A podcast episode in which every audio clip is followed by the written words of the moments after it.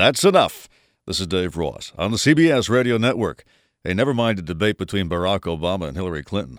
I want to see a debate between Obama and his pastor. He had to distance himself because he's a politician. That's enough. That's a, that's a, a show of disrespect to me. You wouldn't need a moderator, just a large articulated bus, and they would take turns throwing each other under it. What have you heard a presidential candidate tell his pastor or any religious figure to shut up? Oh, yeah, John McCain did back in the 2000 campaign when he told off Christian conservatives. If I'd have been invited to go to Bob Jones University, sure I'd have gone.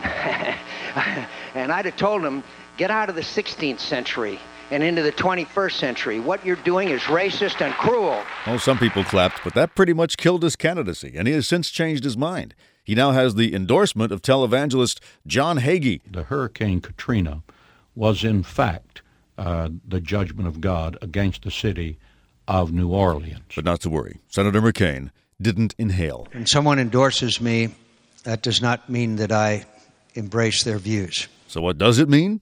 That Hagee endorsed him just for the heck of it? We don't know, and nobody's asked. What we do know is that Barack Obama won't get off so easily. He has gone from being too white for blacks to being too black for whites. And his ordeal is a warning to politicians that they'd better look up the transcripts of the sermons they slept through. Now, this. This is Dave Ross on the CBS Radio Network.